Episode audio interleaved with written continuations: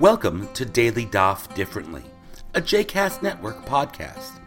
This daily podcast invites you to join us to study the daily Talmud page with a variety of liberal rabbis and teachers. For more information about Daily Daf Differently, please visit jcastnetwork.org slash ddd. For more information about the other JCast Network podcasts and blogs, please visit jcastnetwork.org. Welcome to Daily Daf Differently. My name is Alyssa Gray, and today we'll be learning Yoma Daf Mem Dalid, Yoma 44. Thanks to the intervention of the lengthy passage of Mishnah on 43b, the Gemara's main focus has changed.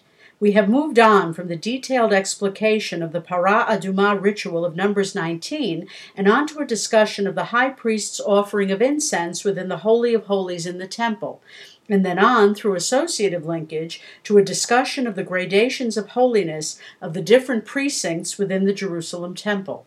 Let's take a closer look at the high priest's offering of incense. At the bottom of 43b and the top of 44a, the Gemara establishes that the high priest must be alone when he offers the incense.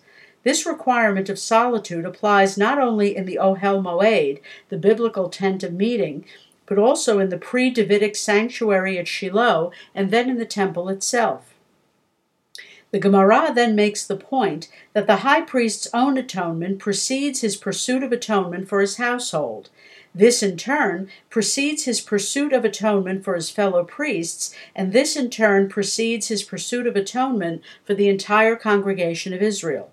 Interpreting Leviticus chapter 16, verse 17, which reads, And he will atone for himself, for his house, and on behalf of the whole congregation of Israel, Rava, Rabbi Yitzchak bar Abdimi, and Rabbi Elazar ask what form of atonement it is that is the same for the high priest, his household, his fellow priests, and the entire congregation of Israel.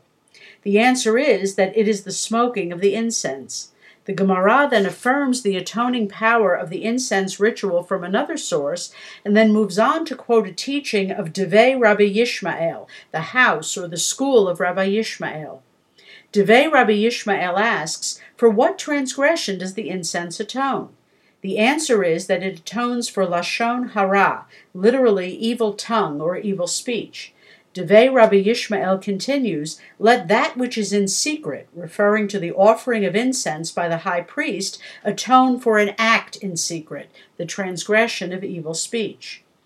The Rambam Maimonides defines lashon hara in the Mishnah Torah in Hilchot Deot, chapter seven, halacha two, as one who speaks ill of his fellow human being, even if what he says is the truth.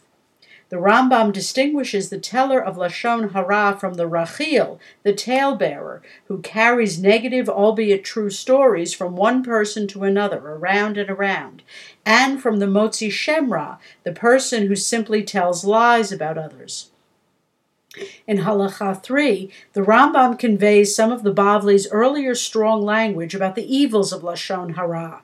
The one who tells it is like one who denies the fundamental principle of the existence of God in the world, and Lashon Hara is the equivalent of the three cardinal sins murder, idolatry, and sexual immorality, which are punished in this world, and the commission of which deprive a person of a portion in the world to come. Getting back to the Gemara, it is this serious, weighty sin of Lashon Hara that is atoned for by the high priest's solitary ritual of offering incense before God in the Holy of Holies. However, on Zvachim 88b, the Gemara states that it is the high priest's tunic that atones for Lashon Hara. The tunic is lined at the bottom with bells, and Rabbi Hanina explains that these sound producing bells atone for the production of sound, the speaking of Lashon Hara. The Gemara in Zvachim ponders the inconsistency between this teaching and the teaching of Devei Rabbi Yishmael we find here on Yoma 44a about how the high priest's offering of incense atones for Lashon Hara. Zvachim 88b reconciles the inconsistency as follows. The high priest's solitary offering of incense atones for Lashon Hara told in private, while his bell ringing tunic, which can be heard widely, atones for Lashon Hara told publicly. Yoma 44's reference to Devei Rabbi Yishmael and the offering of incense has an interesting intertextual link to Brachot 7a. There at the very top of the page, Rabbi Yochanan teaches in the name of Rabbi Yossi ben Zimra that God prays. The proof text is Isaiah 56 7, in which God refers to the temple as my house of prayer, Beit Tefillati. Rav Zutra bar Tuvia, in the name of Rav, then comes to answer the inevitable next question What is the content of God's prayer? God's prayer text is May it be my will that my mercies conquer my anger, and that my mercies overcome my other attributes, and that I behave with my children according to the attribute of mercy, and go beyond the letter of the law with them. This is followed by the first person account of Rabbi Yishmael ben Elisha, a high priest, that one time when he entered the Holy of Holies to offer incense, he had a mystical experience in which he saw Akatriel Yah Hashem Savaot sitting on a high and exalted throne. God said to him, Yishmael, my son, bless me. Without a moment's hesitation, Rabbi Yishmael ben Elisha pronounced as a blessing over God the very text indicated by the Bavli to be God's own prayer text. After he had finished, Rabbi Yishmael reported, God inclined God's head toward him, acknowledging the blessing. We see from this sugya in Brachot that the high priest's solitary offering of incense in the Holy of Holies was thus also seen by the rabbis as an opportunity for a deep mystical experience of the divine.